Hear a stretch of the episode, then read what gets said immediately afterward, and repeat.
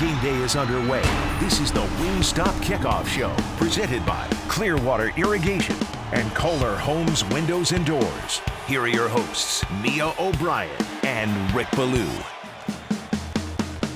And let me be the first to say on the airwaves of ten ten X L and ninety-two point five F M, a happy new year, one and all in Duval County. New year, same Jaguars, but not the same old Jaguars. Rick Ballou, producer Casey Dobson, as your Jacksonville Jaguars getting set to face the Houston Texans this afternoon at one p.m. Eastern time, twelve o'clock local time in the great state of Texas. Of course, as we will dive into throughout the course of today's two-hour program, the Jaguars, Rick, don't necessarily need to win today's game in a very weird circumstance if they are to make the playoffs. Playoffs? We're talking yeah. playoffs in Duval County in the year of our Lord twenty twenty-three? It is uh, it is unlike anything I've ever seen or thought possibly could ever take place, that, you know, here it is, game sixteen, week seventeen, and it has no relevance at all on the Jaguars because it all comes down to what happens next week. And, you know, I just can't help but think back about the, uh, you know, the demolition that took place in Detroit, and how I, for one, will be the first to raise my hand and said that uh, I thought the season was completely over uh, with the effort there and the lack of success there. Then to be able to turn some things around the way they've done it, uh, you know, coming from behind and, and starting slow in, in seven straight games, and then finding a way to come back and, and get into it, and then eventually uh, take the lead in the majority of those games and get out of there with a W. Uh, this, to me, is almost... No, not certainly not a nightmare, but it, it's uh, it, it is some. It's filled with fiction, uh, if you will. I mean, I, I have a tough time. If someone was to explain this to me, I don't think I would believe them, because, you know, there still are a lot of holes on this football team. But they're playing as one, and uh, it's going to be interesting today. I mean, obviously going out there and winning, I think, is important for the momentum. That's the key word for this team now. Is this snowball is beginning to roll downhill, and they don't want to just cancel out a game today like some other teams have done, particularly in this division, one being Tennessee. The Jaguars, beneficiaries of that Tennessee team that is currently reeling on, Rick, correct me if I'm wrong, now a six-game oh, slide correct. for the boys up in Nashville. They are uh, cooked, too. Unlike anything we've ever seen. They can't score. They won't score fourteen here next Sunday. fourteen? They will not score fourteen. Even with a healthy Derrick Henry? Nope. I don't I don't think so, you know, because I think Jacksonville has proven that they've made some midseason adjustments and will do everything they can uh, to, you know, defend the run. We we saw last time, down seven nothing, down fourteen seven, and what happened the rest of the way through. You know what I mean? Uh, just Tennessee is really struggling right now offensively. Josh Dobbs is going to be the quarterback. Malik Willis is going to be the quarterback. We'll see what Mike Vrabel does, but I, I think points for them are nearly impossible at this particular time. Tennessee fell on Thursday night to the Dallas Cowboys, twenty-seven thirteen, but we're not on to Tennessee just yet, Rick. Of course, as the seven and eight Jaguars travel to play the two twelve and one Houston Texans, who did get one in the win column just one week ago against those Tennessee Titans. And so as much as, yes, obviously for the Jaguars, playoff hopes, most of it rests in the hands of that Week eighteen matchup at T I A A Bank Field a week from today. But at the same time, the Jaguars, and by Doug Peterson's account, do believe that today does still somewhat matter in a crazy wild card scenario. I want to make sure that we get this scenario out there, and we will say it throughout the course of today's program, because I know there's a lot of confusion of, yes, the A F C South is obviously the easiest path for the Jaguars to make the playoffs. You win, and you are in next Sunday. But at the same time, the wild card is still in play. Here are your options. You win today against the Texans, Duval County. Then, if New England beats Miami today, mm-hmm. and Seattle beats the Jets, the Jets beat Miami in Week eighteen, Buffalo beats New England in Week eighteen, and Pittsburgh loses at some point in the next two weeks, then the Jaguars will be in at eight and nine if they cannot get it done next week against the Titans. So obviously that is a crazy hypothetical. Things have happened before, but regardless of whether you agree that that is a reality that could happen or not, Doug Peterson says he would just like to see a Jaguars team win nine games for the first time in over a decade. And that's his focus. And Rick, we talked about Derrick Henry already in this program. He rested. The Titans rested him, Jeffrey Simmons, so many of their other starters on Thursday in preparation for that mammoth Week eighteen matchup next Sunday. Doug Peterson says he ain't resting his guys. If they're healthy, they're going today. I thought it was a bad look for Mike Vrabel. I thought it was a bad look for the National Football League to, um, you know, call off the dogs the way that they did. I get it. Many of those guys are not one hundred percent, but if that was a game against Jacksonville, a game to advance to the playoffs, I think we all agree that many of those players, including Derrick Henry, uh, would have played. Today's an interesting game because Houston is a better football team than their record will indicate. I mean, they've played well the last few weeks. Uh, you know, they they played well against Cleveland. They just barely let one get away in Dallas. Heck, they played toe for toe, you know, toe to toe with with Kansas City, and then uh, got the W last week in um, in Nashville against Tennessee. You know, I, I I'm a little skeptical here. Um, I, I understand and admire what Doug Peterson is doing with his players. These guys all want to play. They don't want to mail it in. This isn't the N B A. They want to be out there, and they want to, for whether it's for team goals, personal goals, or no matter what the situation is, they these guys do want to play. And I think Doug Peterson has proven that he is a very good, uh, you know, players coach, uh, if you will. And I, I think this is the right way to go about it. However, the other side of me is like, damn. You got to get Trevor out of there. You got to get Travis out of there. Those are the two that I'm concerned about more than any. The offensive line, Mia, let's give them some credit, okay? They've been banged up. They've only allowed two sacks to arguably two of the best defensive players in the league the last two weeks in Quentin Williams and Micah Parsons. There's been a lot of pressures. We've also seen more maturity with Trevor Lawrence, whose escapability now in the pocket is better than we have seen in his nearly two years in the N F L. Adam Schefter reporting late last night that both Trevor Lawrence and Trayvon Walker, the two former number one overall picks for your Jacksonville Jaguars, are expected to play today. We'll dive into the Farrah and Farrah injury report coming up in just a little bit. But to your point, Rick, I do see some of our friends who are up bright and early with us on this New Year's Day. On the text line brought to you by Lifetime Enclosures chiming in. You can get in on the conversation at nine oh four, six four one, one oh one oh. This one courtesy of two thousand nine.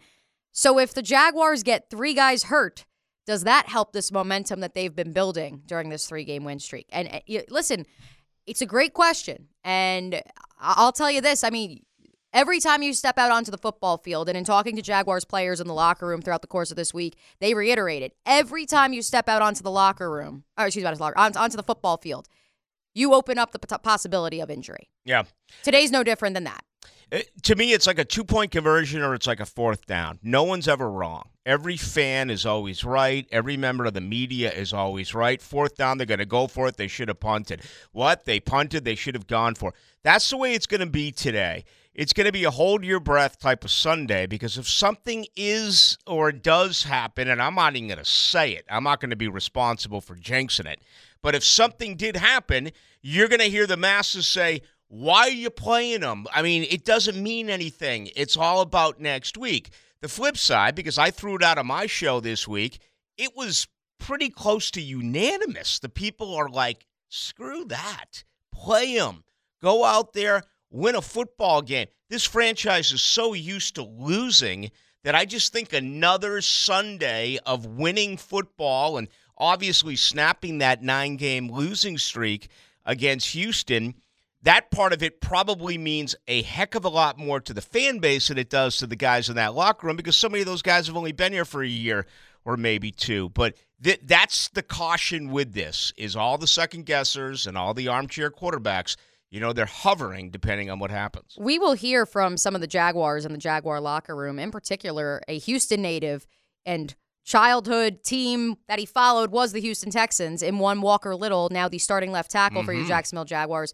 Rick, when I walked over to him, and I hadn't even, I don't think, asked a question, turned the recorder on, and he brought up that losing streak that the Jaguars have to the Houston Texans. And so I, you'll hear I, later in the program, I asked him, I was like, Doug has chosen, he's picked his spots when it comes to bringing up Run. these streaks and beating these streaks. Now, sometimes they don't talk about it at all. Sometimes it is the focal point of the week.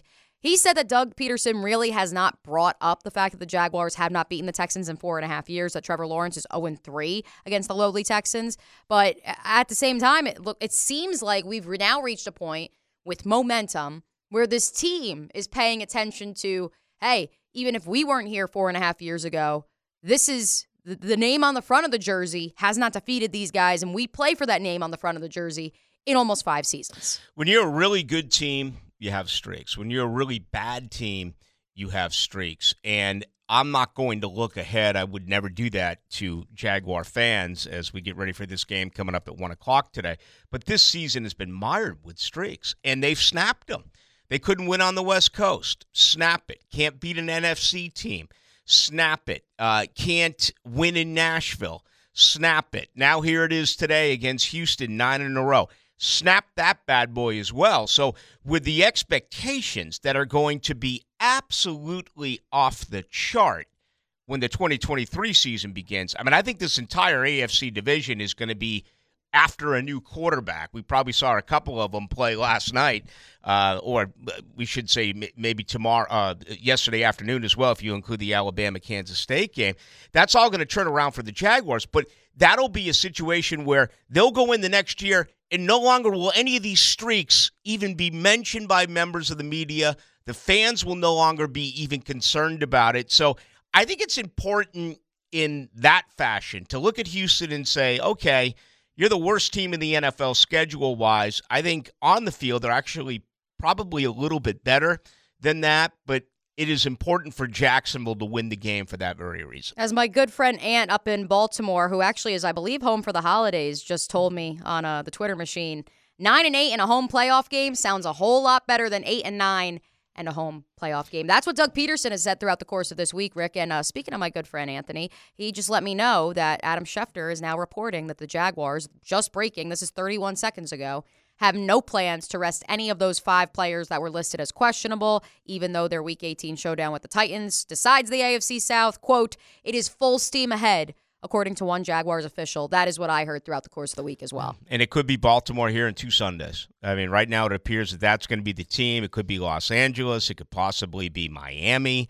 Uh, we'll see. I, I think if you are a Jags fan, the one team you don't want in here in a week would be Cincinnati. You got to hope that they win in that huge matchup against Buffalo. But I like Jacksonville's chances. I'll tell you right now, I don't, I'm making no bones about it. I, I, I said it all week long, and I've said it forever now uh, for about six or seven straight weeks for Tennessee. I have Jacksonville winning today. I have Jacksonville winning next week. I'm going to pick Jacksonville during the wild card weekend if either one of those three teams comes in. E- L A, any of the three. Baltimore, or Miami. Okay. I think Jacksonville beats Cincinnati. Yeah, we're going to have to sit down and have say. a little bit of a talk now. Right. But those three teams, I'm taking Trevor Lawrence and and Jackson. I mean, Lamar is hurt. Tua is hurt. Herbert is certainly one of the great young quarterbacks in the N F L, but it you know they're dealing with some injuries and they're dealing with some uncertainty. You never really know what type of of Chargers team is going to show up. Hey, I'm getting way ahead of things here. But that's kind of the way it is when you're dropping a totally unimportant Week seventeen, Game sixteen contest on us right here the first day of twenty twenty-three. It's really weird. We are thirteen minutes into today's program and the first program, original programming on ten ten X L of twenty twenty-three. What an honor, man. And we have yet to even dive into what the Houston Texans present the Jacksonville Jaguars. That is how wacky. How about two this quarterbacks? They have a college they have a college football feel. I mean, how many N F L teams walk out two quarterbacks? Uh, we did see that last Thursday New night. Orleans? The, no, no, the Jets. The, I, I, the Jets the Jets. have done it. But, I mean, we're going to get a little bit of a taste of uh, of Jeff Driskel today and obviously a whole lot of Davis Mills. It's um.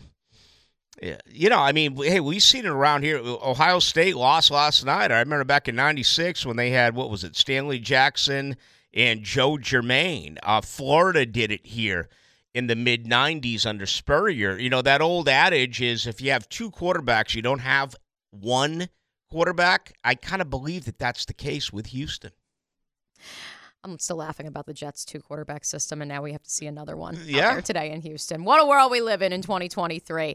This is the Wingstop Kickoff Show brought to you by Kohler Homes and Clearwater Irrigation. Thank you to all of our friends on the text line brought to you by Lifetime Enclosures who are chiming in bright and early with us as we kick off Jaguars-Texans game day. Appreciate this one from Frogman Carl in Section one forty-one at the bank. He says, great games last night. Let's keep it rolling.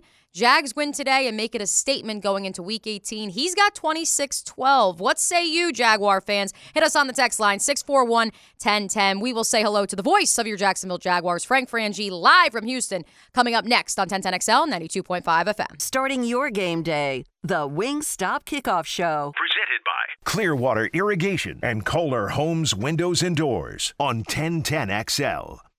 It's a new dawn, it's a new day, it's a new life for me, yeah, it's a new dawn, it's a new day, it's a new life for me, ooh, ooh, ooh, ooh. And I'm feeling good. Oh, I got this first one, Riddler. Producer Casey Dobson. He loves to give us a riddle each week on the Wingstop Kickoff Show with his various music and movie quotes that he provides for us as we come back from break. Uh, break, Rick, Rick Ballou. This this one's kind of obvious. I have no idea what you're talking about. None at all. I I thought. I mean, Desmond Ritter maybe. Oh oh okay. Who's playing today? I but do like that. The Riddler? No. Yeah, the Riddler. Still, you lost me. Yeah yeah. Well, we appreciate it, Casey Dobson. I'm guessing this was written after nineteen eighty-eight. So if so, it doesn't involve me. My my music taste basically ends then. Well, you know, I let off the show with it's a new year. Yeah. Same Jags, but not the same old Jags. That's for sure. I'm wondering if that may have to deal with today's theme. We appreciate you, producer Casey Dobson. We appreciate our friends on the text line, brought to you by Lifetime Enclosures. This one courtesy of sixty twenty-four. He's got twenty-seven thirteen Jags Texans. We are accepting your score predictions because this is such a wacky game. It's a very unorthodox kickoff show because, quite frankly, it does not matter perhaps to the Jaguars' playoff hopes. Fact or fiction? Let's check in with our next guest to see what he thinks.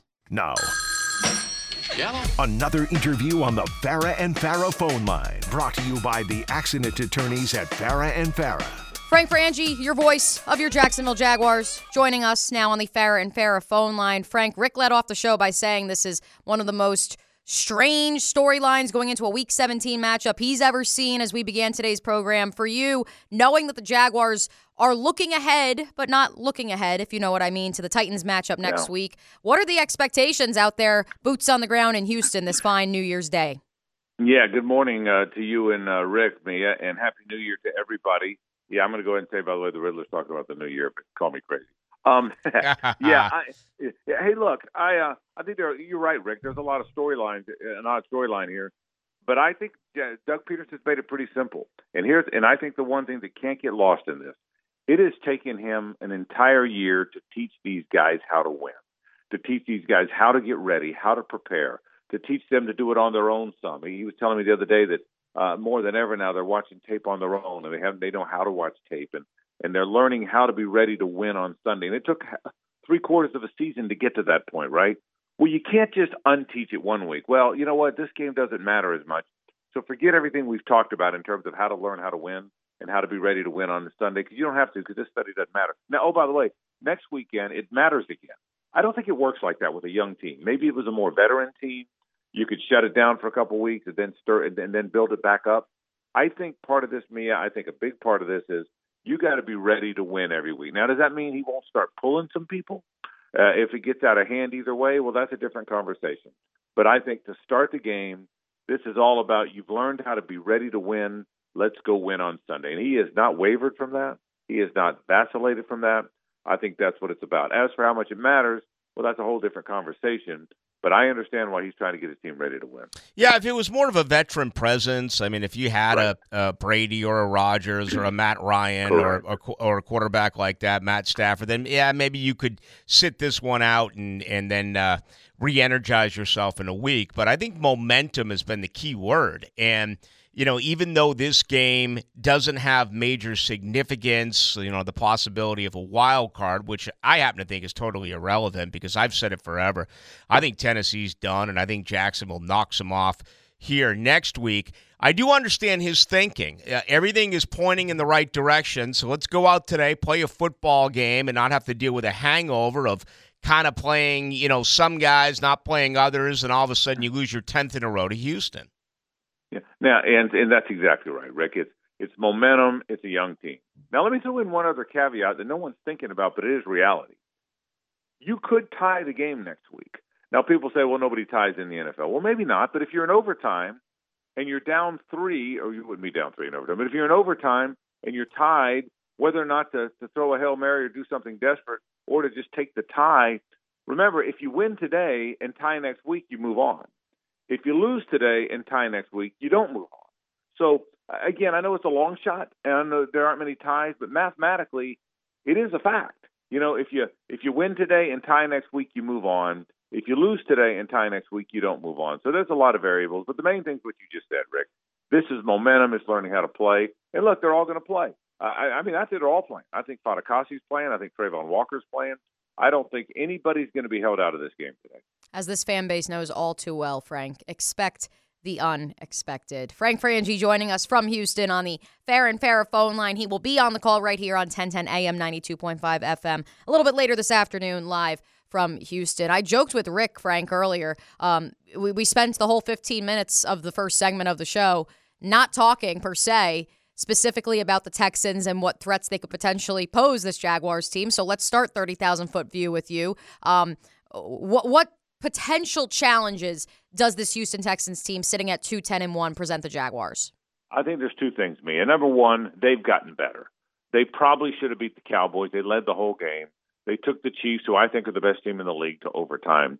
They're getting, and then they won last week. So the last three weeks, they've been a better team than two twelve and one. They really have. I know you are what your record says you are, but, but they've been better than that the last few weeks. And I think we all know they've been better than that the last few weeks. I don't think anybody would debate that.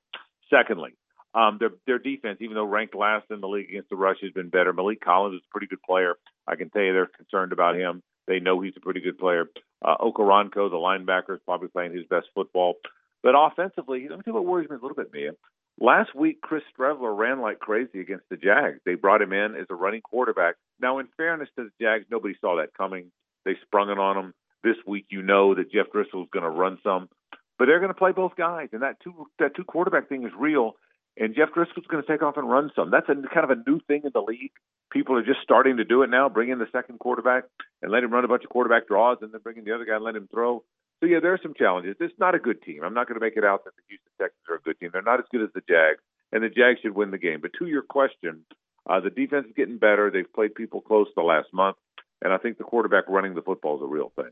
All right, so it was Streveler. All right, I must have missed that. I thought it was Tim Tebow who was signed uh, last Thursday night uh, by the New York Jets. And, uh, yeah, he ran it for, what, fifty-four yards and, and actually completed – Uh, more passes, believe it or not, than Zach Wilson uh, in that game.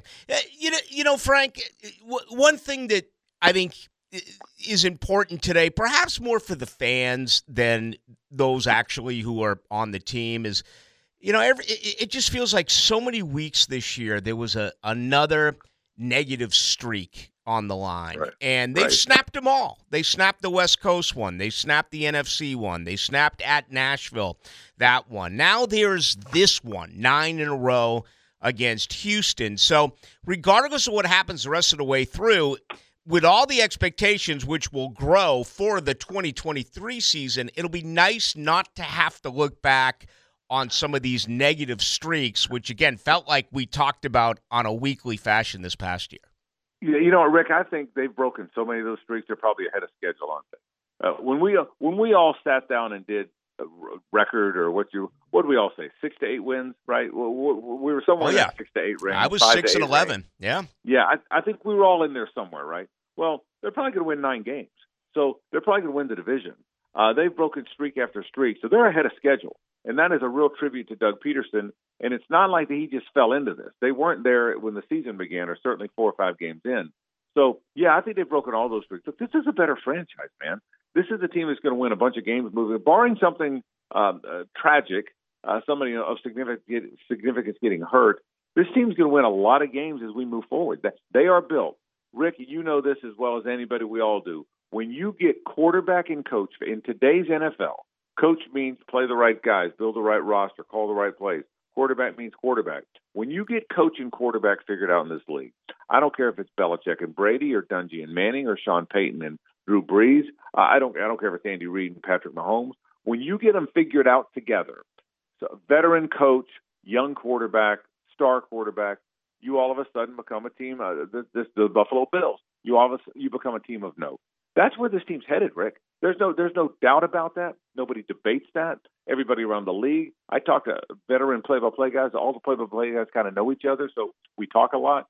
Everybody kind of knows, barring something unforeseen, this team's headed to those good times. And, yeah, hopefully today's uh, one more step in that direction.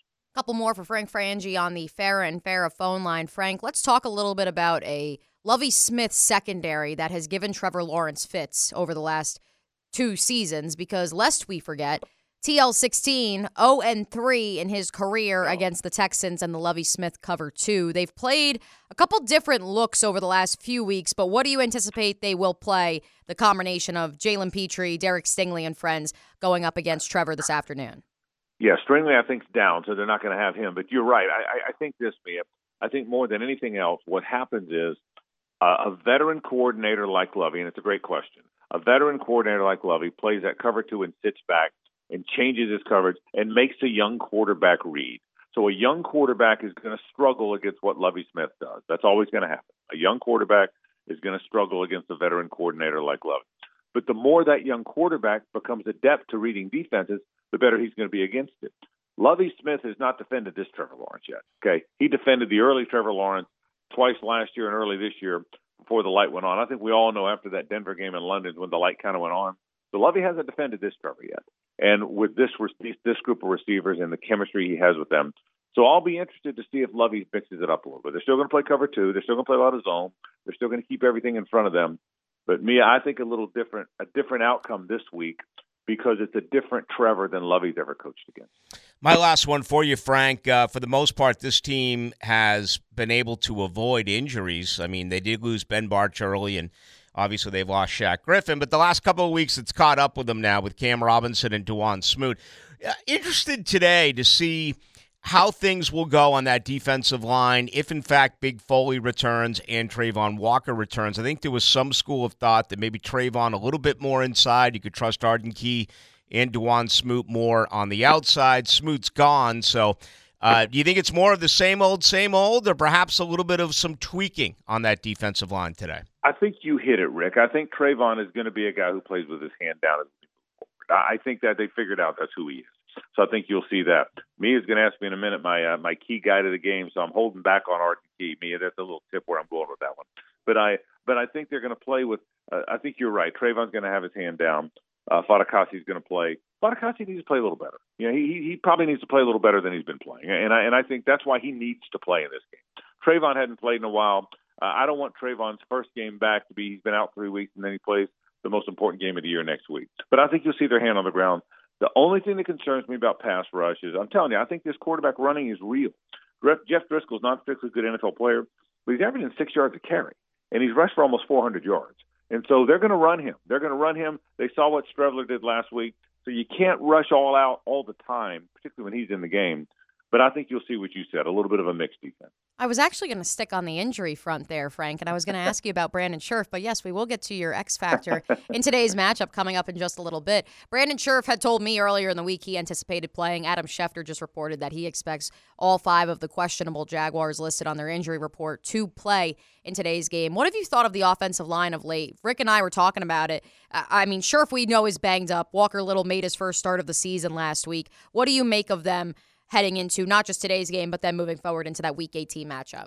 Yeah, two things, Mayor. Great question. First of all, for Scherff, let me say this, and I know you know this, and Rick, I know you know this. The impact he's had on those young linemen because he wants to freaking play. Was it was it two weeks ago when he or last week when he limped out of there and he could barely walk and he and he, and he insisted on going back into the game? He's had a he has it's really been important to him to play, and he's the guy that says, "I'm playing. I don't care how freaking hurt I am. I don't care what you have to wrap me up in. I'm playing." And that's had an effect on Jawaan. It's had an effect on Cam, who's, who's who's been hurt here and there. It's had an effect on Luke Fortner, who's a young player. It's had an effect on those young backups. He's had a real effect on those guys. There's a toughness and a willingness to play that they're all kind of getting because Brandon Scherff, Scherff is like that. And me, I think he is going to play. I think all the hurt guys are playing. Again, I think everyone's going to give it a go. I don't think anybody's being held out of the game. Now, again, here's what Doug didn't say, and who knows where he stands on this. If you get to the second half and the game's in hand either way. Normally in the N F L, you never pull anybody, no matter what, unless it's, you know, forty-five three or whatever, but it don't happen, doesn't happen very often in the league. But if you get to the second half and it's in, I then wouldn't be surprised to see C J Beathard and to see, I think you might see more Jermichael Hasty and more of Snoop Connor. But they're not starting the game that way. I think the Herd guys are all going to start. And I agree with that. Those are the two, and then maybe Scherff and a few others as well. I mean, again, this is in college where you have eighty-five guys uh, on your sideline. Uh, you got about half that in the N F L. Frank, have a great call today. Appreciate oh, it as always. But before we let him go, oh, uh, we got to oh. give him the floor, Rick, for his X Factor. Oh, imagine, imagine my we can't ask. We can't ask the play-by-play guy for a score prediction. See what happens when you don't have any cocktails on New Year's Eve? Yeah. You forget about things on yeah. New Year's Day. Rick's also upset. I was supposed to bring the refreshments for this uh, Wingstop kickoff show. Frank, uh, for for you, I know you alluded to it. Arden yeah. Key, that's, that's your X Factor in this game? I, I, I think it is, and, and, and Mia asked me that every week. So Mia, I, was, I, had, to, I had to be prepared this week for when you asked me that because I love the question. Uh, yeah, I, I I think this. I think Josh Allen's had a, a tough year. I, I, we can all agree with that. We all agree that he's a wonderful guy, good player, but hasn't had the year I thought he think, he thinks he would have liked to have had. Trayvon's going inside when he does play. Smoot's down. Look for Arden Key to have a big game. Look for Arden Key. Davis Mills tends to hold the ball a little bit. Their offensive line's not good. Uh, they're, they're, it's okay, but it's not great. The receivers, it's not a great receiving core. Brandon Cook's long in the tooth. There's not much else. Look for Arden Key. Write down forty-nine, Mia. Right, right there on that little sheet. You go. Write down forty-nine, and then if he doesn't do anything, forget I told you that. Okay. Yeah. But in the event, in the event that he does, I think he's my guy. Guys, thanks for having me. Happy New Year. It's gonna be a fun day today. Right back at you, Frank. And I am sure that Mister Arden Key packed his boombox to bring to Houston, Texas. I'm sure. No doubt. No sure, doubt. It made its way on the team charter. Frank, have a great call. We look forward to you, Jeff Lagerman, Tony Baselli, and of course Bucky Brooks coming up a little bit later. Okay, me and Rick. Thank you. There he goes, Frank Frangie, the voice of your Jacksonville Jaguars. Again, kickoff between the Texans and the Big Cats set for one o'clock Eastern, mm-hmm. twelve o'clock local time in H Town. Looking forward to it. It's a great day today in the N F L, and obviously, you know, everyone around here, this is what matters most. But you just look around the league and all the importance. Um, that's why that this thing is so messed up that, you know, in a lot of ways this game doesn't mean anything. You look at all of the other matchups today, and whether it's trying to get home field or trying to get a bye or trying to become a wild card team or perhaps lose and try to get, you know, move up into the top five of the N F L draft or get the top overall pick uh, in the N F L draft. It, it's just amazing, every single one of these games. And I also love that, for the most part, we have divisional matchups late in the year. That's the way it should be. I know there's a couple of odd games today, but you know, I just look around. Minnesota and Green Bay uh, is is certainly a huge game. Um, you know, the Dolphins have won three in a row. Can they win without Tua? Uh, going into uh, New England today. How about down the road in Tampa? I mean, seven and eight Tampa. It's amazing because seven and eight Tampa, they're like on death's door. Eight and seven Miami, they're like on death's door. Seven and eight Jacksonville, it feels like this team's headed to the Super Bowl. It's absolutely phenomenal as to what's going on right now in our state. It's totally tilted for the first time. North, not south. It's amazing. I get such a kick out of people that bash the A F C South, and I'm like, do you see what's going on in the N F C? I mean, oh. a Steve Wilkes-led Carolina team has an opportunity today to knock off the GOAT and possibly make a playoff run. Mm-hmm. How? With Sam Darnold. Oh, my God. They've had four. They've, they've used four quarterbacks this year. It. In, in, in Carolina, you've had Baker, you've had Sam, you've had Jacob Eason, you've had P J Walker, and yeah, wide open. Tampa Bay is, they're a tough watch. You know what I mean? I mean, they're tough on the eyes. You're like, wait a minute, is this the same Buccaneer team that we saw win a Super Bowl and, and gave it their best shot a year ago? They are abysmal, right? They're slow and friendly on defense.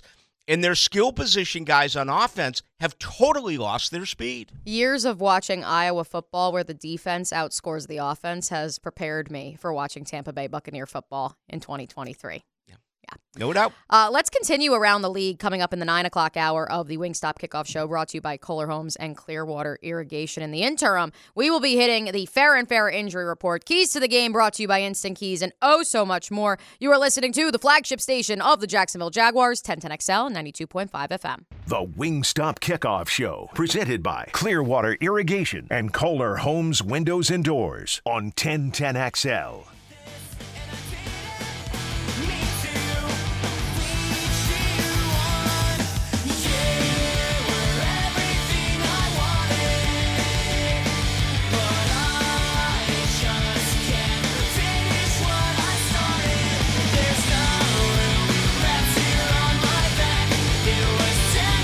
See you tapping your thing, Mia. We're tapping back into uh, the alternative rock ranks, courtesy of producer Casey Dobson, the self-proclaimed Riddler, not the Ritter, the Riddler. Uh, if your threshold for music, for, uh, Rick, is uh, nineteen eighty-eight, I'm not sure you uh, are familiar with that one. Well, I can go to ninety-two. I that's when uh, uh, Zoo. Uh, actually, that would have been Octon Baby uh, was released. Uh, by U two, but no, not familiar with. Was that like Blink one eighty-two? Who is that uh, that we just listened to, Casey Dobson? So in their band name, here's a clue. Oh. New Found Glory. Oh, okay. Yeah, New Found, way out of my league. New Found Glory. It's a new dawn. It's a new day. It's a new life. Um, you know, I, I led the show by saying that it's um, new year, same Jags, but not the same old Jags. So I appreciate um. the sentiment. Casey yeah. Dobson. I mean, I thought you were going to play New Year's Day. Maybe. We've still or something like that. You know what I mean? We've still got four segments to go on yeah. the Wingstop Kickoff Show, brought to you by Kohler Homes and Clearwater Irrigation. Perhaps mm-hmm. we'll hear from that. We're hearing from lots of folks on the text line, brought to you by Lifetime Enclosures. They're up. Rick. I mean, I thought people party on New Year's Eve. They're like, forget about it. Let's get a good night's sleep. Let's they get never up, went to sleep. Uh, for Jaguars football. Perhaps that as well after, after sensational college football games last night. I learned two things last night uh, once again. No one, and I repeat, no one understands or does know what targeting means. And how about the officials last night, man? Whether it's uh, a hit on a quarterback, whether it's whether or not you actually cross the goal line, I'm really worried about our future when it comes to referees. It's amazing to me how we can be sitting on a bar stool or, you know, sitting on a lazy boy, and we get it and we see it, yet they have all the technology in the world and they get it wrong. It's amazing to me. I see plenty of questions with regards to last night's college football playoff and the rest of the bowl game season and how it could affect the A F C South next season. We'll get to that in just a little bit, but first, let's take a look at that all-important injury report. The personal injury attorneys of Farrah and Farrah present this injury update. Farrah and Farrah. Jacksonville. Protecting you and your family since nineteen seventy-nine. I kept saying five players. It's actually six for the Jaguars. Cut me some slack. It is. Oh, don't forget the long snapper now. Yes, I know. Well, actually, I forgot Andrew Wingard, who did practice in full on Friday, the only player on the Jaguars injury report who practiced in full on Friday of those six players that are listed as questionable. In addition to Dewey Wingard, Trevor Lawrence with that nagging toe injury listed as questionable. He is expected to play in today's game against the Texans, as are outside linebacker Trayvon Walker, offensive lineman Brandon Scherff, defensive lineman Foley Fadukasi, and yes, the long snapper Ross Matisic, who I can tell you um, has been fighting this back injury for a couple of weeks now. They did sign a long snapper to the practice squad as a precautionary measure. Sounds like he's going to give it a go. He had told me when I spoke with him on Thursday that he was anticipating giving it a go. I truly believe, Rick, that Doug Peterson has instilled a mindset of, if you're available, you're going to play. Everyone's playing hurt this time of year. Finally, some Florida State blood has been injected into this roster with the signing of Garrison Sanborn, who gets a free trip to Houston on New Year's Day. We'll see if he's in there uh, in place of Ross Matisic uh, coming up this afternoon. I love it, and, you know, we just talked about it a moment ago, but I, I, I think it really sets a precedent to go out there and, and play hard, and you can look at a guy like Brandon Scherff. This football team, especially offensively, has been lacking leaders for a very long period of time. I think, I mean, obviously you know this, Mia, and, and we have a very intelligent listening audience. It, everything changes when you go from high school to college to pro. Dewey Wingard may be the exception to the rule, because the point I'm trying to make is that in the N F L, the only way you can lead is if you're a great player. I mean, you can be a great talker. You can come out. You can do this. You can do Ooh, that. guy. Oh, there's been plenty of those. Nick uh, Foles. Exactly. And y- you need to make plays in order to really be a leader in this league. And if you're beaten up and you're hurt, and obviously we know that Brandon Scherff's not a guy. You, you know him from uh, his days in college. Well, he, I guess he's, he was gone before you were yeah. there at Iowa. But I, I remember his initial press conference.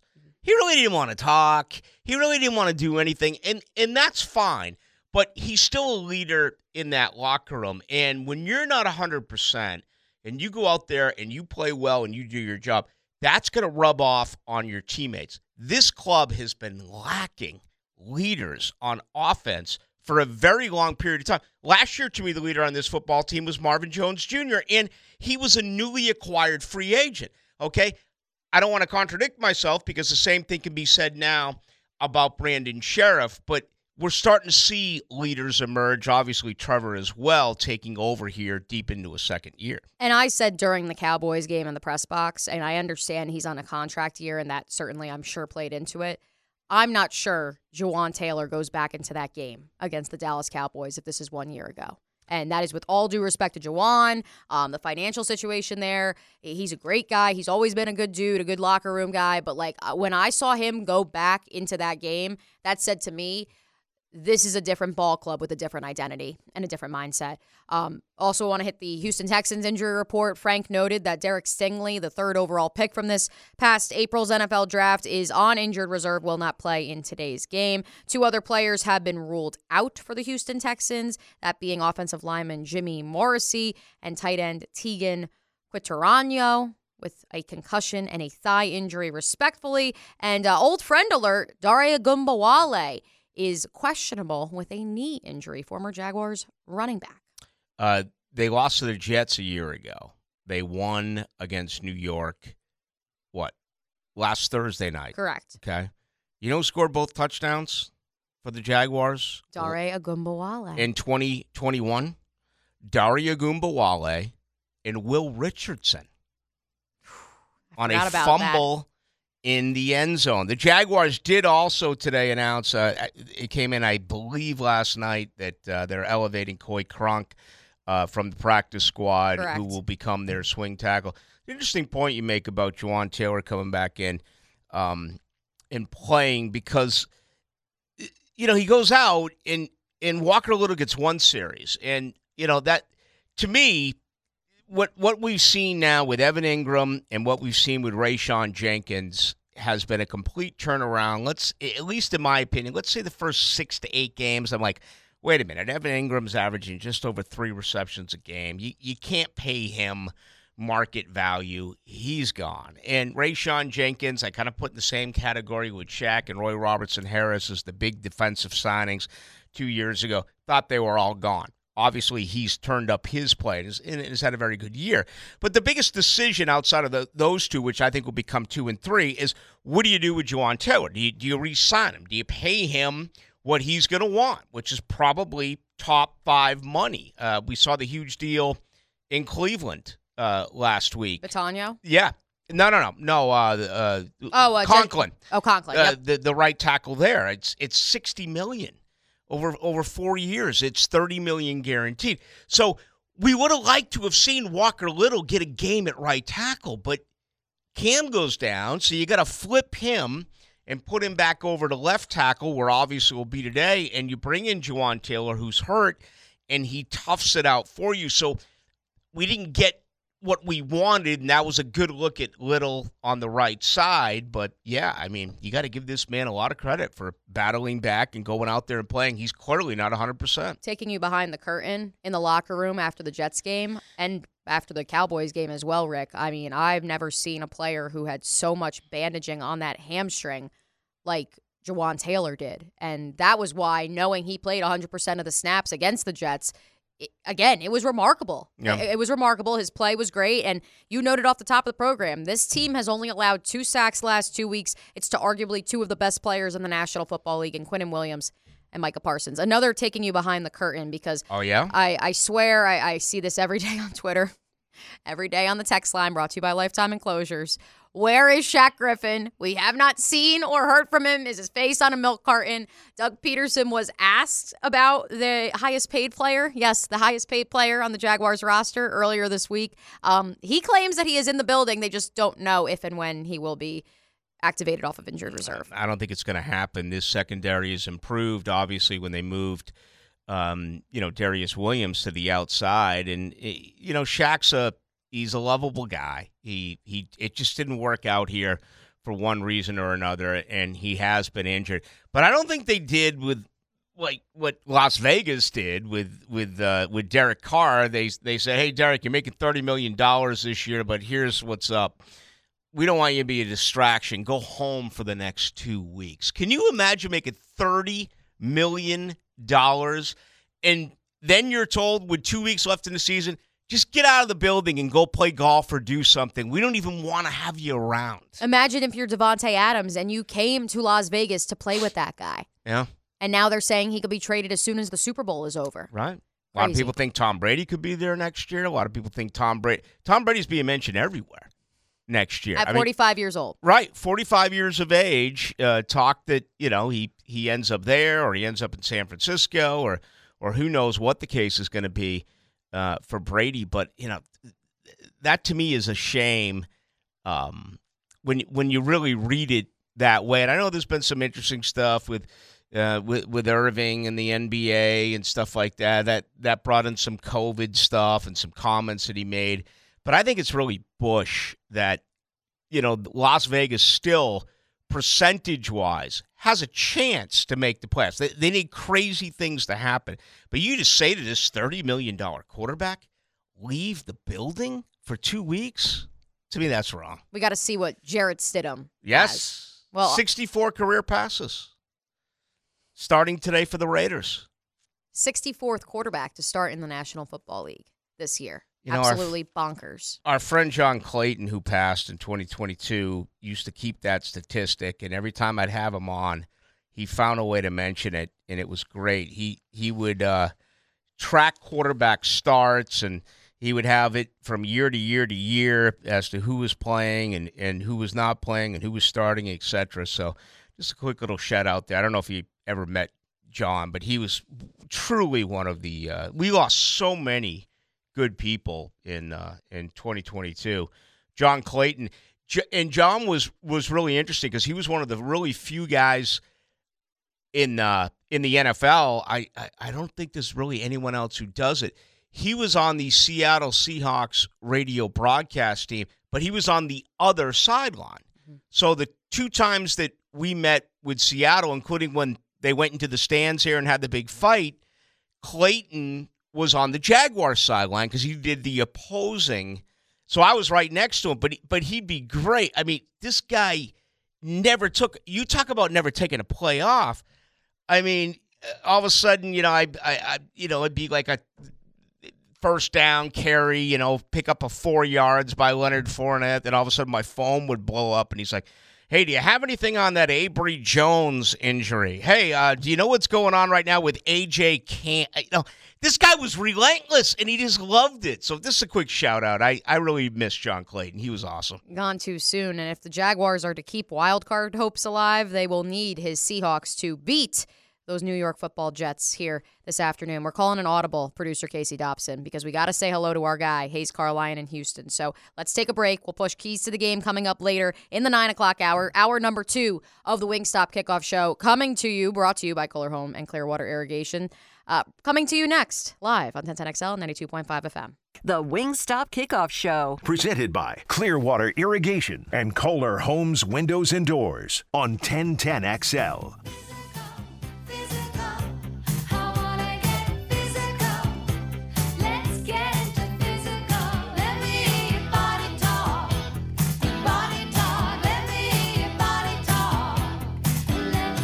nine o'clock hour is here on the Wingstop Kickoff Show, brought to you by Kohler Homes and Clearwater Irrigation, and so is our next riddle, Rick Ballou. Well, uh, before we get to the riddle, I just want to say that uh, so many people with Olivia Newton-John and getting physical and getting in the gym and hitting the streets and losing all the weight uh, that people are going to do, I want to announce right now that in twenty twenty-three, I'm going to put on fifteen pounds. All I think right? You're the first Attaboy. person to ever announce that on a January first on live radio. All right. So I'm going to put on one five. When One it's all five. said and done. And my only goal is to make it to twenty twenty-four. I, and listen, that's a good goal to make. We lost way too many good ones. You're right about that. twenty-two. Well, the Jaguars have to get physical if they're to have a shot at snapping a nine-game skid against the hated Houston Texans. Let's check in with our guy behind enemy lines live in Houston, Hayes Carlyon. Now let's go behind enemy lines. Behind enemy lines. Brought to you by Pella Windows and Doors on ten ten X L. Why, hello there. Joining us now on the Farrah and Farrah phone line, the esteemed Hayes Carlyon. You get him every day on the Frangie Show during the work week here on ten ten X L ninety-two point five F M. Hayes, good morning. How are things looking out there in H-Town? Good morning. Happy New Year, Mia, Rick, and Casey, and, and all of our great listeners. Yeah, it's uh, it's, it's Uh, it's kind of dreary in Houston right now, but obviously won't matter. They'll be inside the Dome and N R G, and, uh, you know, hopefully this will be another place the Jaguars can rectify some some bad recent history and and, and get a victory. Uh, it's uh, it's been, a, you know, a, a venue that hasn't been very kind to the Jaguars, but obviously uh, they're in great position to get a win today. So, yeah, hope you guys are having a happy New Year.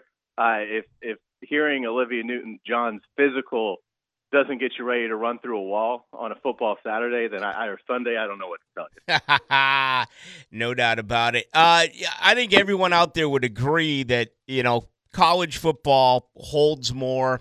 It's got a uh, a more scenic uh, feel to it, and certainly a louder feel to it. But I, I got to tell you, Hayes, the, the loudest N F L stadium I've ever been to was right there in Houston when J J. Watt ran out with the Texas State flag right after they dealt with a hurricane. So uh, it's been a difficult place for Jacksonville to play. That stadium can absolutely get loud, but I wouldn't expect that that's going to be the case today, considering how well or how not, uh, or I guess I should say how unwell Houston has played.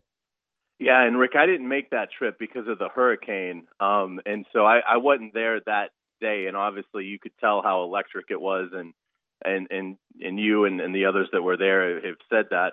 For the most part, this is not a, a noisy venue anyway, uh, in my experience here. It's uh, um, and, and so I, I would anticipate that today may be the, the deadest that we've seen uh, in terms of crowd noise. It, it may be one of those that you kind of have to create a little bit of energy, but, you know, these guys are pros. They're they're accustomed to doing that. But, yeah, I wouldn't think that, you know, a, a silent count. I wouldn't think that, you know, uh, an offense getting out of rhythm because of the crowd noise. I, I wouldn't think that the Jaguars will have any operational issues today. I You can, you know, look at the seating uh, if you're looking for tickets for this game. And, and I mean, you've, you've certainly got your choice.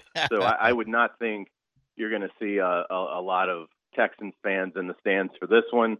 And and again, Houston's sort of in the boat that, you know, the Jaguars have been in the last couple of years where you're almost, well, certainly two years ago, where you're you're almost, at this point, I don't think you're really wanting to win if you're a fan. Now, obviously, the Texans are going to play and try and win the game. But, uh, you know, I, I think, you know, after seeing what Bryce Young did, you know, you got to think if you're Houston, you've sort of mentally moved on to, you know, writing his name on a draft card and turning it in in, in early May. Hayes Carlyon joining us from Houston ahead of today's Jaguars and Texans game. Speaking of the quarterback position, Hayes, I'm curious your thoughts on the Davis Mills, Jeff Driskel two-headed monster that the Jaguars will have to counter this afternoon, as we spoke with Frank Frangie earlier, and he says that that is one of his keys to the game. I think it has to be just because it's so unique. You just don't see it. What's, what's odd about it is the Jaguars did at least get some experience with it in terms of what the Jets threw at them uh, kind of in surprising fashion ten days ago uh, up in uh, at MetLife. So, uh, the Jaguars have, have seen it live.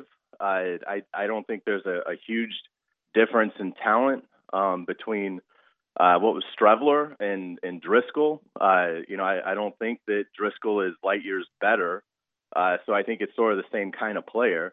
Uh, the, the difference is Davis Mills is further along than Zach Wilson by a good bit. And even though Davis Mills has struggled and he's not going to be their starter next year, he does worry me because he's played well against the Jaguars in the past. So even though he hasn't had a lot of career success, you worry about when he sees that helmet, he sees that Jaguar, does something click and he's and his confidence rises and, and he plays well because he's capable of playing well. He, he's going to be in the league for, you know, eight years, maybe more, but, uh, you know, but it's going to be more as a backup. And uh, so that that's a little bit of a concern. But, yeah, I think, you know, if you're if you're the Texans and you see how well the Jets were able to execute, you know, their version of that offense late in the game there, I think absolutely you've had success with Jeff Driskel. He can throw it around a little bit. One player that I'm interested in seeing is Amari Rodgers because he was left for dead in Green Bay. I mean, he was a third-round pick out of Clemson, uh, a lot of talent, uh, never really got going at all with the Packers. Uh, you know, my guess is Aaron Rodgers just never really trusted him, and, and and that's that's fine. But he's been a surprise. Green Bay cuts him, I don't know, maybe six weeks ago, and uh, he's been able to sort of get in the mix. So he's a talented player. Um, you know, I'm, I'm curious to see if he can do anything today. Brandon Cooks is obviously a savvy veteran with some speed. So I, I am a little concerned about Davis Mills at least having, you know, two drives where he's able to really move the ball and, and threaten to, to get it in the end zone.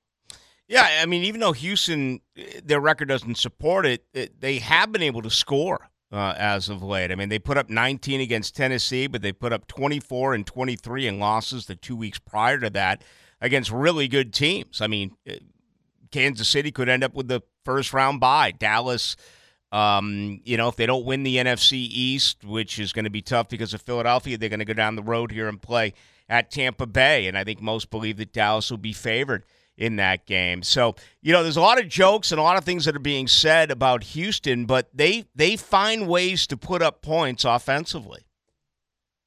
Yeah, they do. And, and I, I think it's a concern. And, you know, and they're, you know, I, I think their their running game is good enough to at least, you know, you have to pay some attention to it. So that's got to be a point of emphasis. Now it looks like, you know, the Jaguars will have Trayvon Walker and Foley Fatukasi back, so that'll certainly help in light of DeJuan Smoot going on I R, which is just tragic.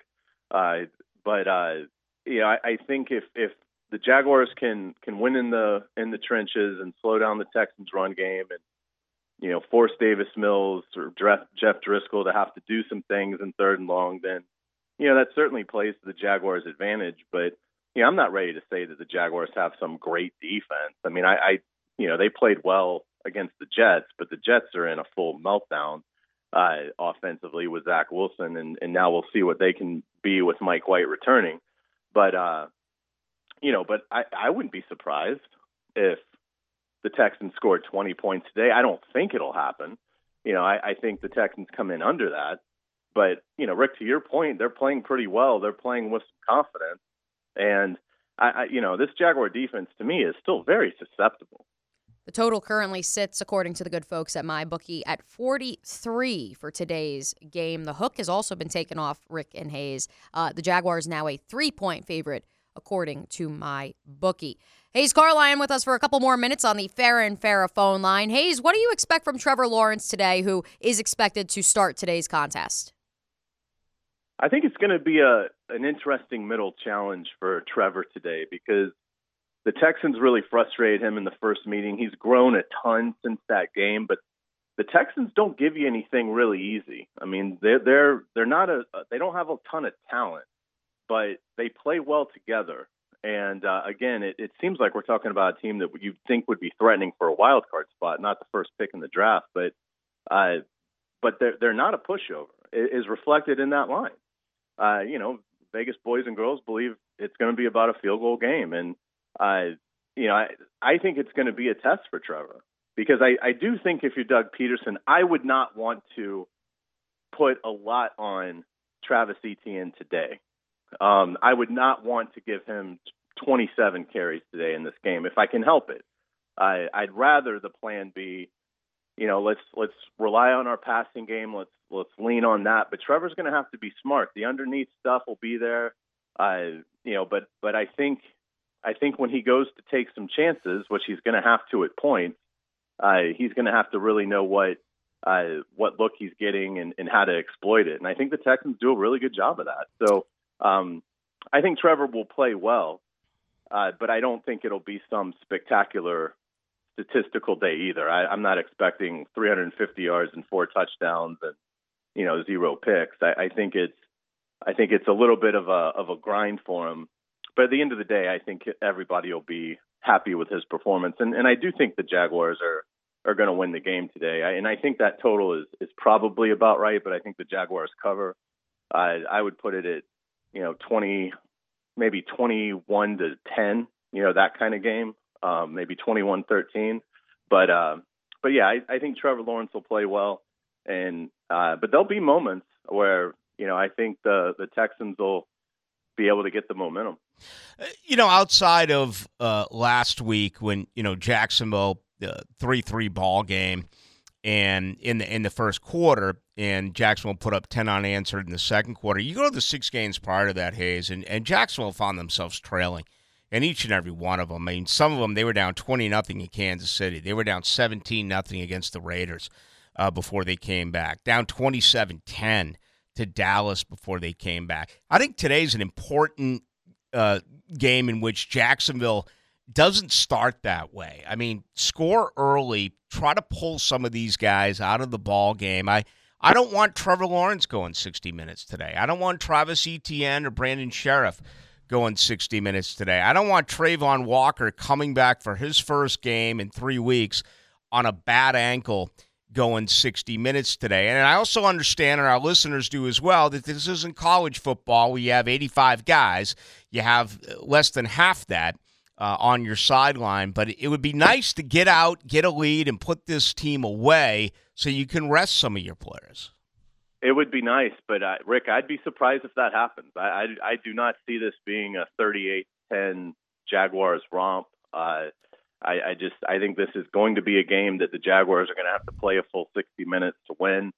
You know, maybe you're able to, if you're up double digits, you know, with a few minutes left, you're able to to pull out some guys. But I think for the most part, this is going to be all hands on deck, and you know, frankly, it needs to be. You know, I mean, the the wild card Uh, scenario, I don't think is all that implausible. Now, I think the Jaguars are going to win today, and I think they're probably going to beat Tennessee, but I can't count on that.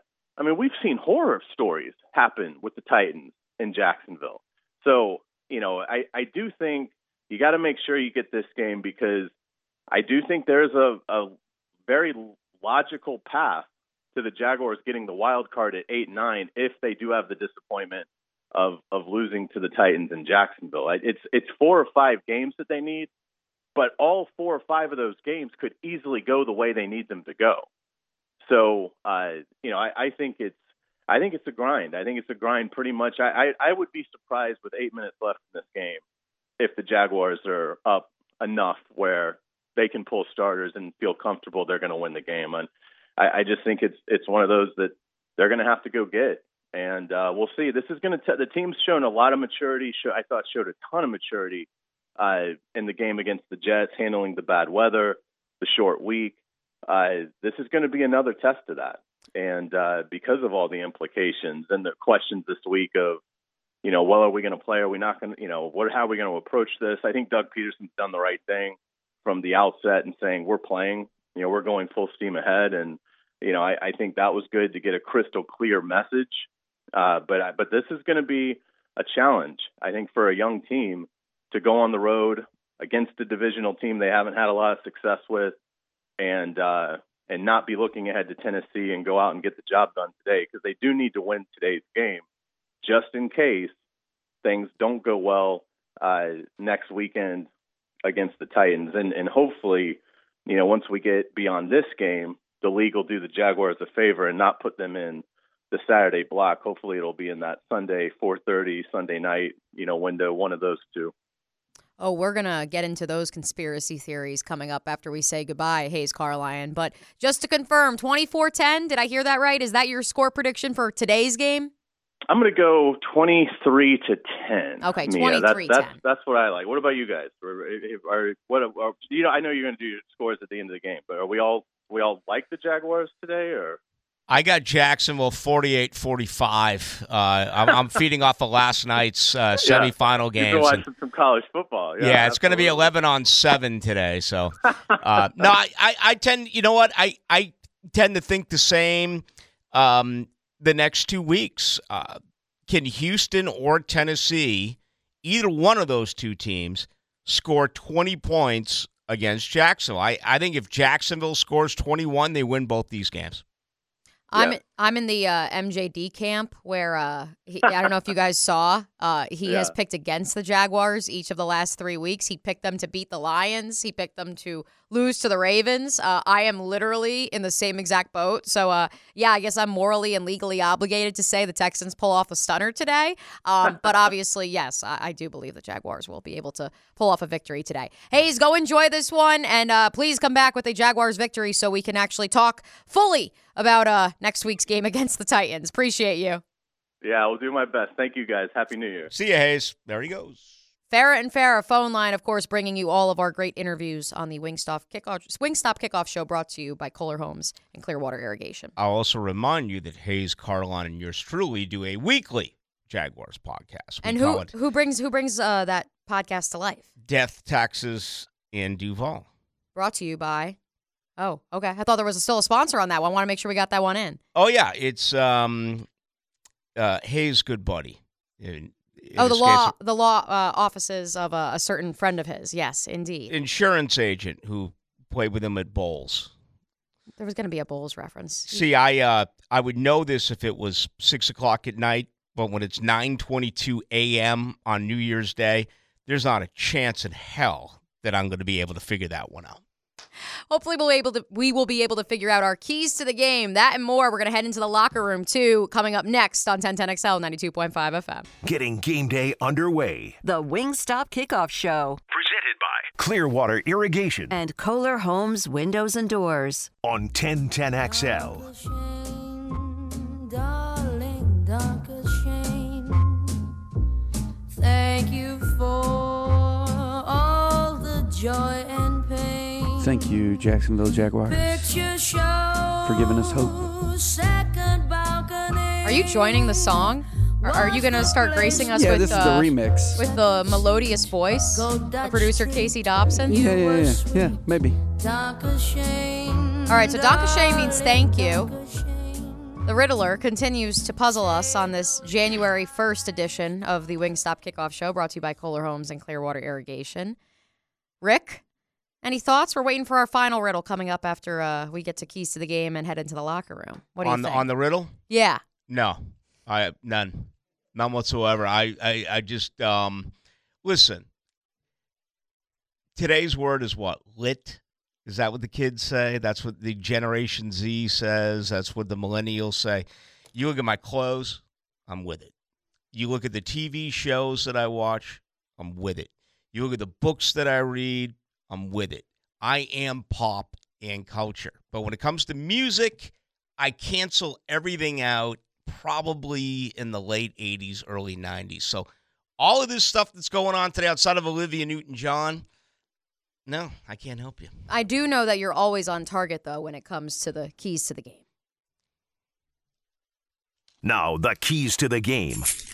Brought to you by Instant Keys, fast, professional, honest locksmith service. Yes, there actually is indeed a game that will be played this afternoon between your Jacksonville Jaguars and the Houston Texans. I know we keep talking about playoff hypotheticals. I know we keep talking about, does this game actually matter for said playoff hypotheticals?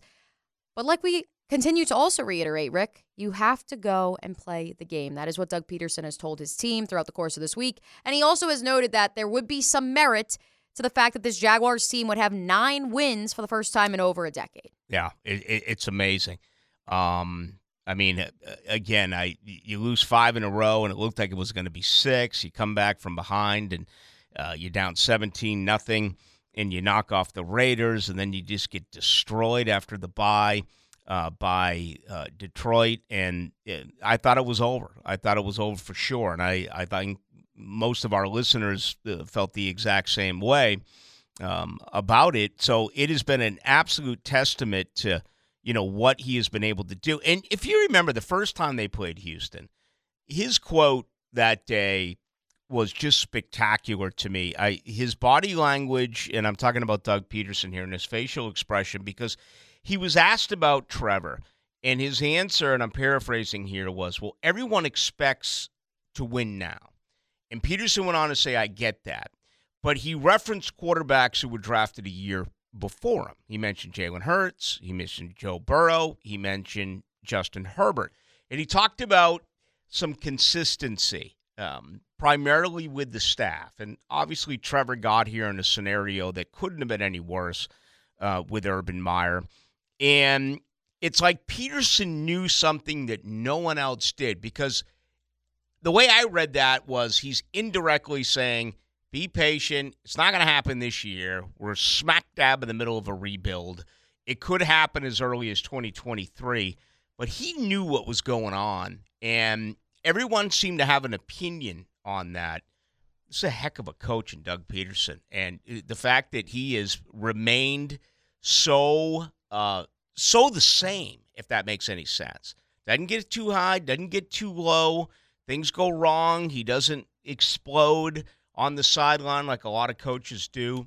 Um, it, it's been a lot of fun to watch him coach. That is certainly a key of mine to this game here this afternoon. I will also note the key to the game that Frank Frangie and Hayes Carlyon allude to, stopping the two-headed quarterback duo um. of Davis Mills and one Jeff Driskel, former Florida Gator, since obviously the Jaguars struggled against Chris Streveler when he entered the game against the Jets. I will tell you that you can head on over to the ten ten X L YouTube page if you want to scroll back to my post-game interview with Rashean Jenkins in the locker room. When I asked him about Chris Streveler, he goes, oh, fifteen? Yeah. yeah. W- did you know he was going to play? All of a sudden, this guy comes in, he's running Q B power, and, and then Rashean did note, I think the reason everyone went into a panic about Chris Streveler was because the Jets fans were clamoring for anything that wasn't Zach Wilson. Right. I, he hits C J Uzomah, but in reality, a better throw would have gone for six. And so mm-hmm. Rashean said, I, I think a big reason for why people thought, oh my God, the Jags are going to get exposed by Tim Tebow, I mean Chris Streveler, um, is because the fan base was so into it. And obviously, I think that the, the Houston Texans fans may not, A, be in as heavy supply at N R G Stadium this afternoon as the Jets fans were at MetLife less than a week ago, um, and more, or two weeks ago, or a week and a half ago, I should say. And, and also, I do think that the Jags will be expecting Jeff Driskel to run the ball. Yeah, I mean, a lot of success for Streveler. What, fifty-four yards on nine carries? Jacksonville is allowing four point two yards a carry, which is uh, acceptable. It's better than it has been around here in quite some time, giving up nearly one hundred fifteen yards a game and fifteen rushing touchdowns. Uh, that's how they're going to beat you. I, I think everyone listening is like, hey, listen, Davis Mills and this passing offense, uh-uh. That's not the way that you win if you're Houston. This is one of those classic, try to shorten the game. Um, you know, another huge key is that whole turnover to takeaway ratio. Jacksonville only had nine takeaways last year. They have twenty-four so far this year, with two games remaining. They're plus five on the season. We've seen the good and the bad. The bad, five turnovers in Philadelphia. You blow a fourteen nothing lead. You have a chance for a fifty-one yard field goal and some very difficult elements. And obviously they elected not to kick. They went for it. That was the first of the Trevor fumbles. Then you look at a guy like Rashean Jenkins. You win a game in overtime because he gets the huge pick six. Uh, to me, that's always a factor in every game, but it's certainly a key today. And the Texans did fumble away the ball twice last week, uh, both coming courtesy of Davis Mills. They also recovered yeah. two fumbles against the Tennessee Titans, so that will certainly be a key to watch. One final key from me, Rick, that being Evan Ingram. I do think that Lovie Smith will at least try one more time, even, even if this Trevor Lawrence is not the Trevor Lawrence they faced week five, to try to fool the second-year quarterback with his cover two scheme, and that is where Trevor needs to go back to how he performed week two against the Colts, where he took what was underneath, he took what was presented, and what will be presented is plenty of opportunities to target Evan Ingram, who has eight targets or more each of the past three weeks. He has gone for over one hundred yards in two of the last three weeks, and quietly, Rick, he has now entered into the top five of nearly every single ranking for a tight end in twenty twenty-two twenty twenty-three. I think it's twenty-four receptions in three weeks, three hundred thirty-seven yards and two touches. We talked about it earlier this morning, right around eight o'clock. I mean, midway through the season, even more than midway through the season, I'm talking eight, you know, I'm talking nine, ten games. I was like, nah, got to let him go. He was averaging just a smidge over three receptions a game. And and I'm like, you can't pay a guy nine million dollars who's catching three footballs a game. It took a little while for this thing to evolve. Obviously, Doug Peterson, his history tells us he loves pass-catching tight ends. This is a huge challenge today for Trevor Lawrence because we've seen him grow week to week. His escapability and his pocket presence, I think, has been left behind just a little bit because of so many sensational plays that we have seen him make, this offense make, his uh, his ability to throw the football really in any situation, in any spot. Let's go back a few games ago when he was really pushed in the pocket and, and moved right to left down the line of scrimmage, threw across his body and hit Jamal Agnew on the, you know, the left sideline, which I don't know if will be a part of the Trevor Lawrence highlight film from twenty twenty-two, but to me it was the best play of that game. Uh, th- that was just so much fun to watch. So, yeah, this is a different defense, and it's another challenge for him today, perhaps more mentally than physically, just to get through another look, because when you advance here in the playoffs, that's what it's going to be like. You know, you're going to get different looks defensively on a week-to-week basis. So the challenge is certainly a big one today for Lawrence. Those are the keys to the game, brought to you by Instant Keys. This next gentleman will certainly be a key for the Jaguars against the Texans, that being left tackle Walker Little. I caught up with the second-year offensive lineman earlier this week. Pleased to be joined by Jaguars offensive tackle Walker Little. Walker headed home to Houston, second to last game of the season. What are the emotions for you getting ready for this one? Uh, I'm excited. I mean, we have a lot of momentum with this team. We got a great opportunity um, these last two games to finish off the season strong and uh, fight our way in the playoffs. So it's a great opportunity, and for me personally, it's great to come back home and uh, get to play uh, my hometown team. I know I talked to you after that Jets win, but watching the film back and reflecting on that one in particular, what did you, what were you most proud of from your performance on Thursday night? Yeah, I mean, I thought I had a lot of good plays. There's always things to work on, but um, I just thought me and then as a unit with the offense line, we ran the ball well, uh, communicated well, and uh, did a good job of just staying the line of scrimmage and protecting Trevor. From where you were a year ago, where you are now, how would you evaluate your growth?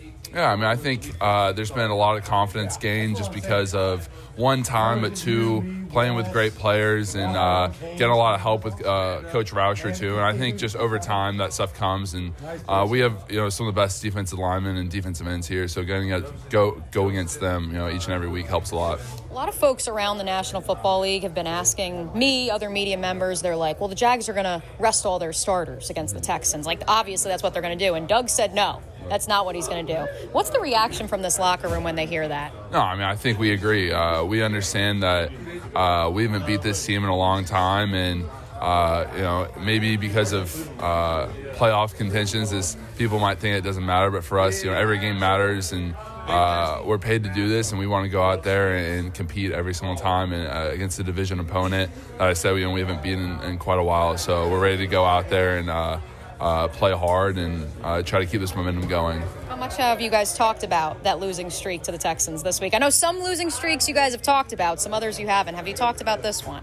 Uh, and we haven't spoken about it a lot, but I think guys have seen things in the media and just know about it. Um, and so it's something we want to change. And uh, just in general, you know, we always want to win the next game, and this is the next opponent, and uh, it's a division opponent as well. So uh, we have all the motivation in the world this week, and, and we want to get this win.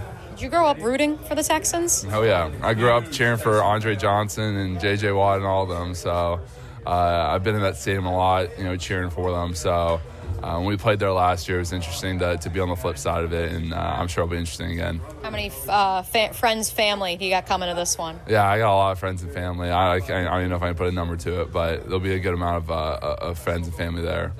Good Christmas as well? No, a great Christmas. I was going to say, I know your parents, they spend a little more time in Florida, so mm-hmm. was it nice to have that three-day weekend fall over the Christmas holiday? Yeah, it was good to see them and, and just be with the whole family. Awesome. Well, Walker, best of luck this week. Thank you. And uh, I don't know if I'm allowed to reveal this, but we might as well. Sure. First of all, thanks to Walker Little for joining us on the Wingstop Kickoff in Show. Radio, you Homes, always take chances. Clearwater Irrigation. Yeah. Um, he actually, one of Walker's childhood best friends, got married last night at the stroke of midnight in Houston.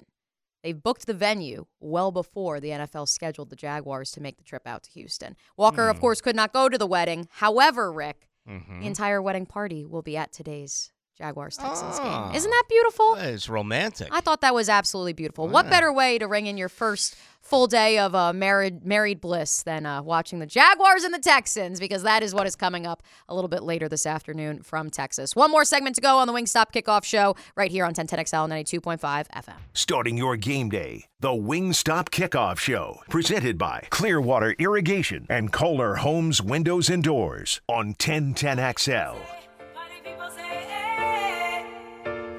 It's a new day, it's a new day, the weather's getting ready, everybody ready, yeah, for a new day, for a new day, celebrating today.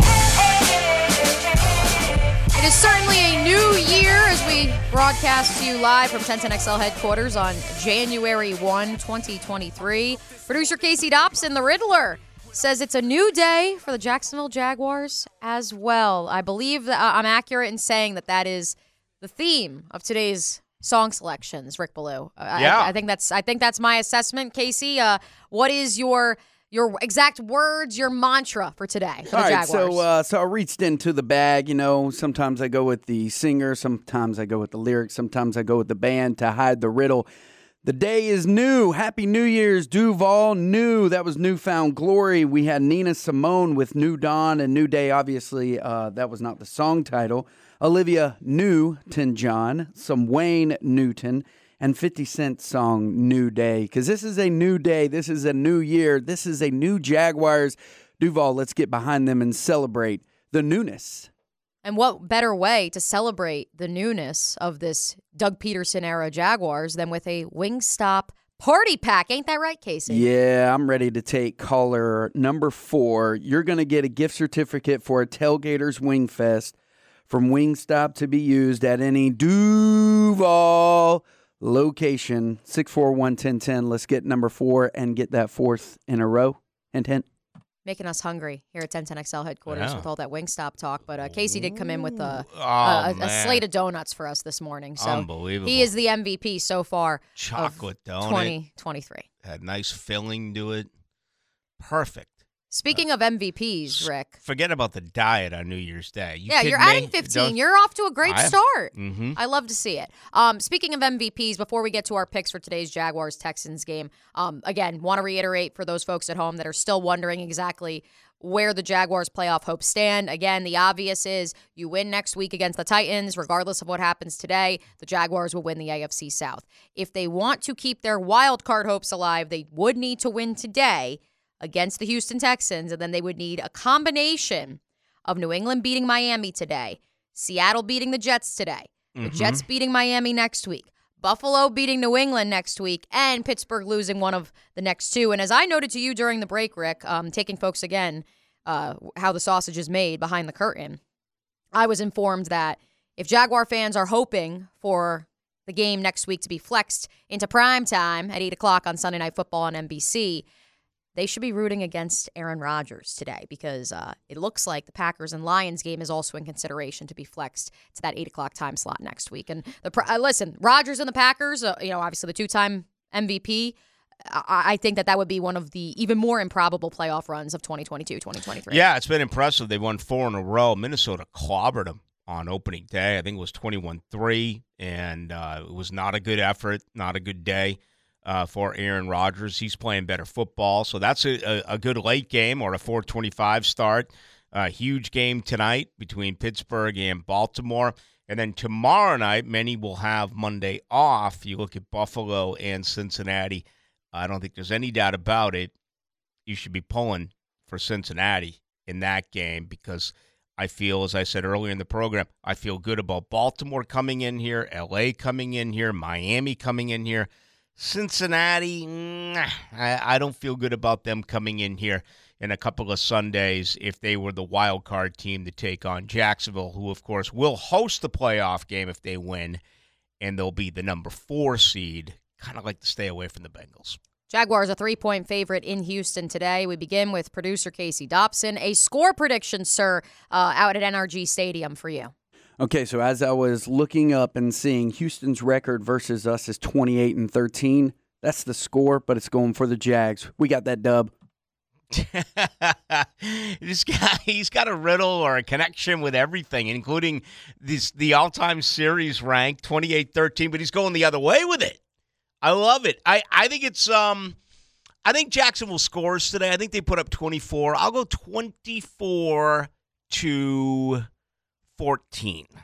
twenty-four to fourteen. I already mentioned I got to keep the M J D route. Right. Uh, so I have to pick Don't the Texans. Do it. Uh, so I'm going to tell you it's twenty-one seventeen Texans, but obviously uh, we'll be rooting for the Big Cats uh, in this right. one, needless to say. So uh, we welcome you into twenty twenty-three, and we continue our pregame coverage of the Jaguars and the Texans. Again, kickoff coming up at one o'clock right here on the Superstation. Keep it locked in, be though. The good, people. Publix Tailgate Show, Countdown to Kickoff, and oh so much more are on the way. And don't forget, of course, our friends with the fifth quarter coming up live from Perfect Rack Billiards after this one between the Jaguars and the Texans. For producer Casey Dobson, for Rick Ballou, thanks again to Hayes Carlyon and Frank Frangie. I am Mia O'Brien. Until next week, we'll catch you later.